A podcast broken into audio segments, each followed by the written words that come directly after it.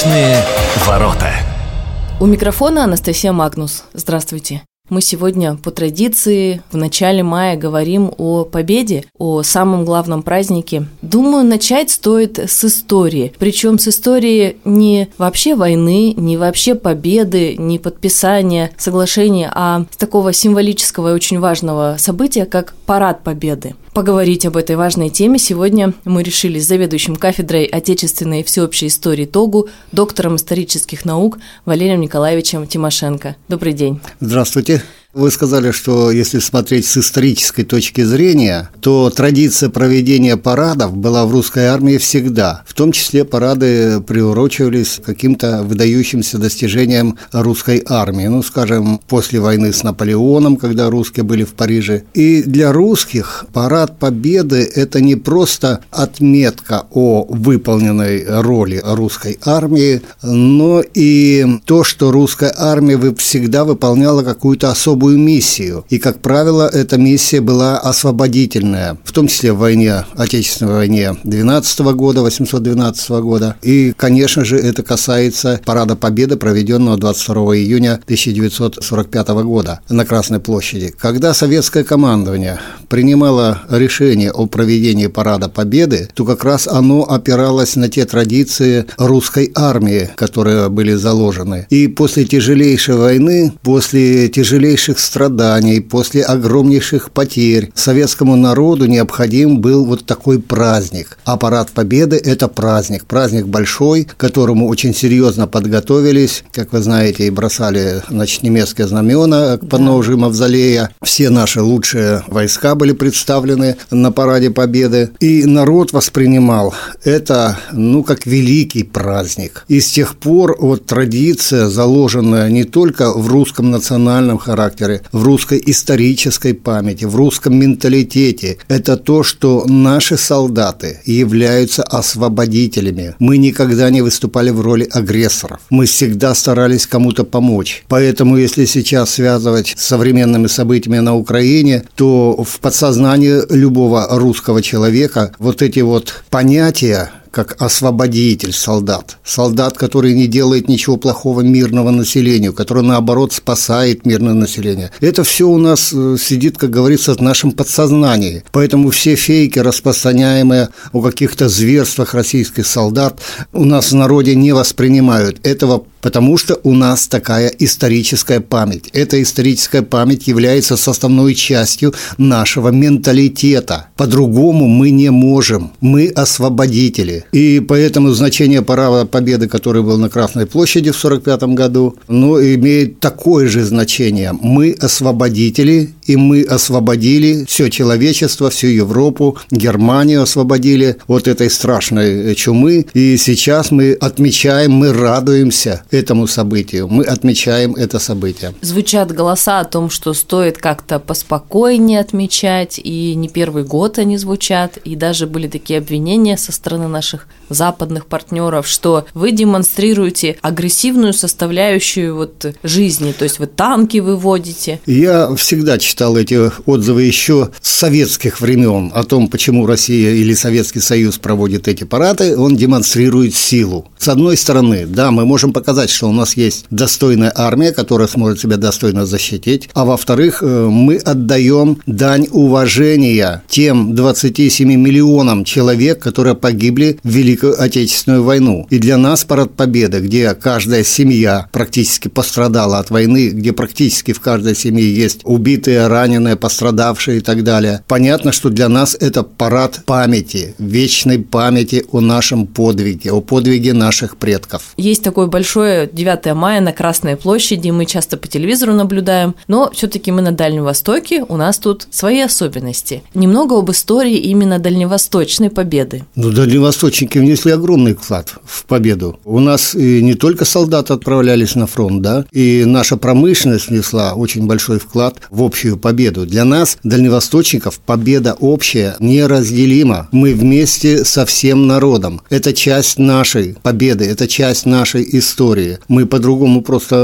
не можем. Вот. А что касается того, что некоторые тут сказала либералы, говорят о том, что не стоит проводить или поскромнее надо быть. Мы проводим, в принципе, вот последние годы парады на высоком, хорошем уровне. Мы особо там ничего не демонстрируем. Но мы всегда подчеркиваем то, что мы помним, мы чтим, и мы готовы защищать свою страну, свои интересы. Когда что-то случается, действительно общество реагирует острее. Вот конкретно ваши студенты, будущие историки. Ну, дело в том, что мои студенты-историки, в отличие от других студентов, они изучают более глубоко нашу отечественную историю, да. в том числе историю Великой Отечественной войны. Поэтому они более подготовлены, более осведомлены о значении этой победы. И, конечно же, любое 9 мая студенты приходят отмечать. Это касается, в первую очередь, бессмертного полка. И я как-то с семьей вышел на бессмертный полк, взял с собой внучку, несли мы портреты моего деда, который погиб в 43 году, несли портрет деда жены, тоже участника инвалида войны. И я встретил своих студентов, и им было так интересно посмотреть на портрет моего деда, на которого, как они все хором сказали, я очень похож. У них есть понимание, и у них есть твердая позиция. Конечно, есть твердая позиция, но это будущие учителя в школе, будущие учителя истории. И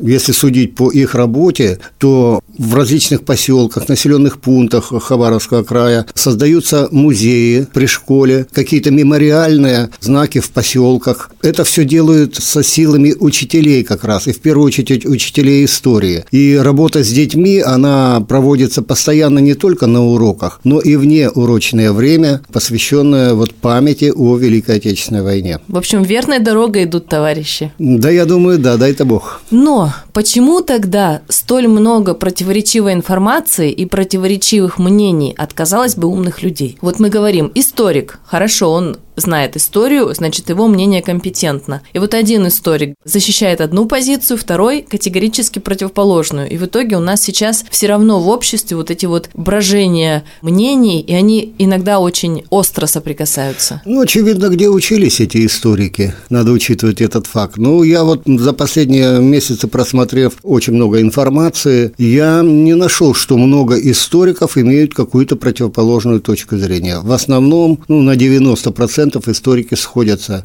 во мнении о событиях, скажем, на Украине сейчас, и об исторической памяти, и о парадах Победы. Все-таки вот эта вот общая, тогда еще советская, вот, и ныне еще сохраняемая российская система образования воспитывает и готовит людей с таким отношением к истории. А наши коллеги зарубежные по этому поводу, историки, которые тоже готовились и учились, но все-таки в другой ситуации, и они, наверное, тоже что-то помнят. Они они сейчас не имеют права высказываться, верно? Они помнят, но они об этом не пишут, а пишут как раз наоборот. И вот эти нападки на нашу историю, на наш парад Победы, они начались ведь не вчера и не с событий на Украине. Они начались еще с конца 90-х годов, когда уничтожалась вот эта наша историческая память, чтобы заставить нас в чем-то покаяться, чтобы показать, что мы некие дикие варвары, которые пришли в цивилизованную Европу и там там ужасное что-то натворили. Они замалчивают те факты огромного героизма, который проявлял наш солдат. Они уничтожают памятники нашим воинам-освободителям. Это делается с простой целью, потому что Россия для Европы, ну, всегда была врагом, так скажем. С геополитической точки зрения Европа всегда боялась Россию. И я как-то студентам зачитал выдержку из лондонской газеты «Таймс» о том, что Россия стремится разрушить их цивилизацию европейскую, что Россия стремится разрушить их демократические ценности и так далее, и так далее. И когда я спросил, как вы думаете, когда была написана эта статья, ну, студенты сказали, ну, наверное, может быть, неделю назад, может быть, там, месяц назад. Я говорю, это в 1853 году. Слово в слово слова. Ничего не меняется с тех пор. Для капиталистической Европы, для католической Европы, для индивидуальной Европы, Европы цивилизации, основанной на частной собственности, Россия всегда была противником. Ну, всегда. Ну, стало быть, да. и будет. И будет. И это не зависит от того, кто сидит у нас у власти. В американской стратегии национальной безопасности она выпускается при каждом президенте, повторяется. Вот с начала 90-х годов было записано таким образом, что главная цель Соединенных Штатов Америки – это руководство всем миром, и чтобы эта цель была достижимо для американцев, они не должны допустить появления какого-либо государства, которое по своей экономической либо военной мощи даже приблизится к Соединенным Штатам Америки. И вот когда такое государство появляется, и это государство, вопреки американским ожиданиям, начинает свои интересы соблюдать, вот тогда американцы приступают к планомерному уничтожению этого государства любыми способами способами, любыми путями, экономическими, политическими, культурными. Бескультурными. Бескультурными, да. Валерий Николаевич, что они к нам лезут? Китай же есть. Ну где наша экономика при всем уважении и вере в будущее? И где китайская экономика? Ну, я понимаю, экономика – это еще не показатель.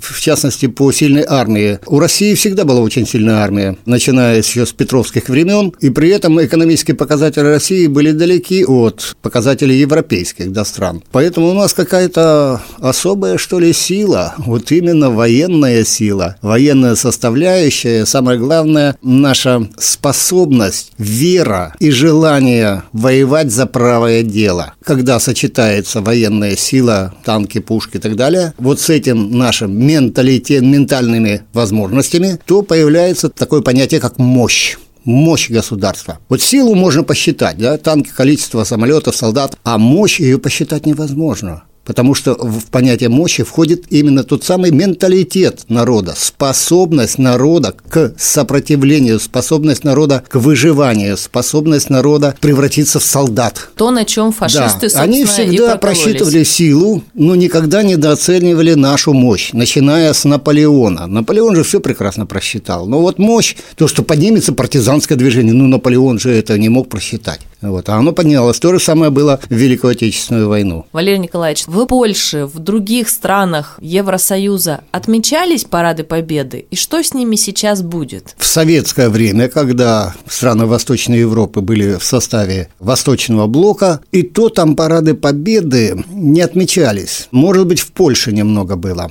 Вот Потому что все остальные страны, вопрос. Румыния, Венгрия, Болгария, они не победители. У них нет вот этой психологии победителя. Они воевали на стороне Гитлера и проиграли. Так что отмечать им нечего. Получается, сейчас именно Польша, в которой, как раз как вы и сказали, я вот рада, что вы об этом сказали, самые были, ну, близкие по менталитету вот, состояния на 9 мая, именно сейчас там самые, ну, недобрые, наверное, намерения. Э, ну, я бы не сказал, что у всего населения недоброе намерение. Просто вступив в НАТО, их правящие круги, правящая верхушка, которая ну, постоянно приходят к власти, там через манипуляции, через средства массовой информации, это все понятно. А они проводят просто проамериканскую политику и делают то, что от них просят. Вот. Хотя, если почитать, допустим, мнение народа, той же Болгарии, да, той же Венгрии, и мы видим, что и даже правительство Венгрии сейчас тоже отстраняется от русофобской политики, то население помнит это время. Да, они не победители, они там не воевали против Гитлера. Тем не менее, страдания какие-то и то, что советская армия была освободительницей, это они помнят. Очень хочется, чтобы, возвращаясь к России, чтобы просто память передавалась из поколения в поколение, и мы так спокойно помнили. Но так не бывает. СМИ работает, не всегда такое хорошее, как наше радио. И молодежь сейчас тоже, в общем-то, полна идеями, ну, совсем не русскими совсем не нашими? Ну, я скажу так, что э, европейские страны, США, НАТО, они же двинули против нас колоссальную информационную войну, колоссальную. Вот такого никогда не было еще в истории, даже в самые мрачные времена холодной войны. Такой идеологической пропаганды против России не было. Но минимально они могут воздействовать на нас, на наши средства массовой информации. Да, на своих они могут воздействовать, на своих граждан. На нас это в меньшей степени сказывается. Настолько мы сильный, самое главное, умный, и я бы даже сказал, мудрый народ, который отличает добро от зла. Вот это вот главный принцип – добро и зло. Но Мы на стороне добра. поменьше лучше смотреть. Да. Ну что ж, в завершение, конечно, поздравления для наших слушателей. Поздравляю всех слушателей с нашим праздником, великим праздником Днем Победы. В гостях у нас был заведующий кафедрой отечественной и всеобщей истории ТОГУ, доктор исторических наук Валерий Николаевич Тимошенко. Спасибо вам, что пригласили. Меня зовут Анастасия Магнус. До встречи в эфире.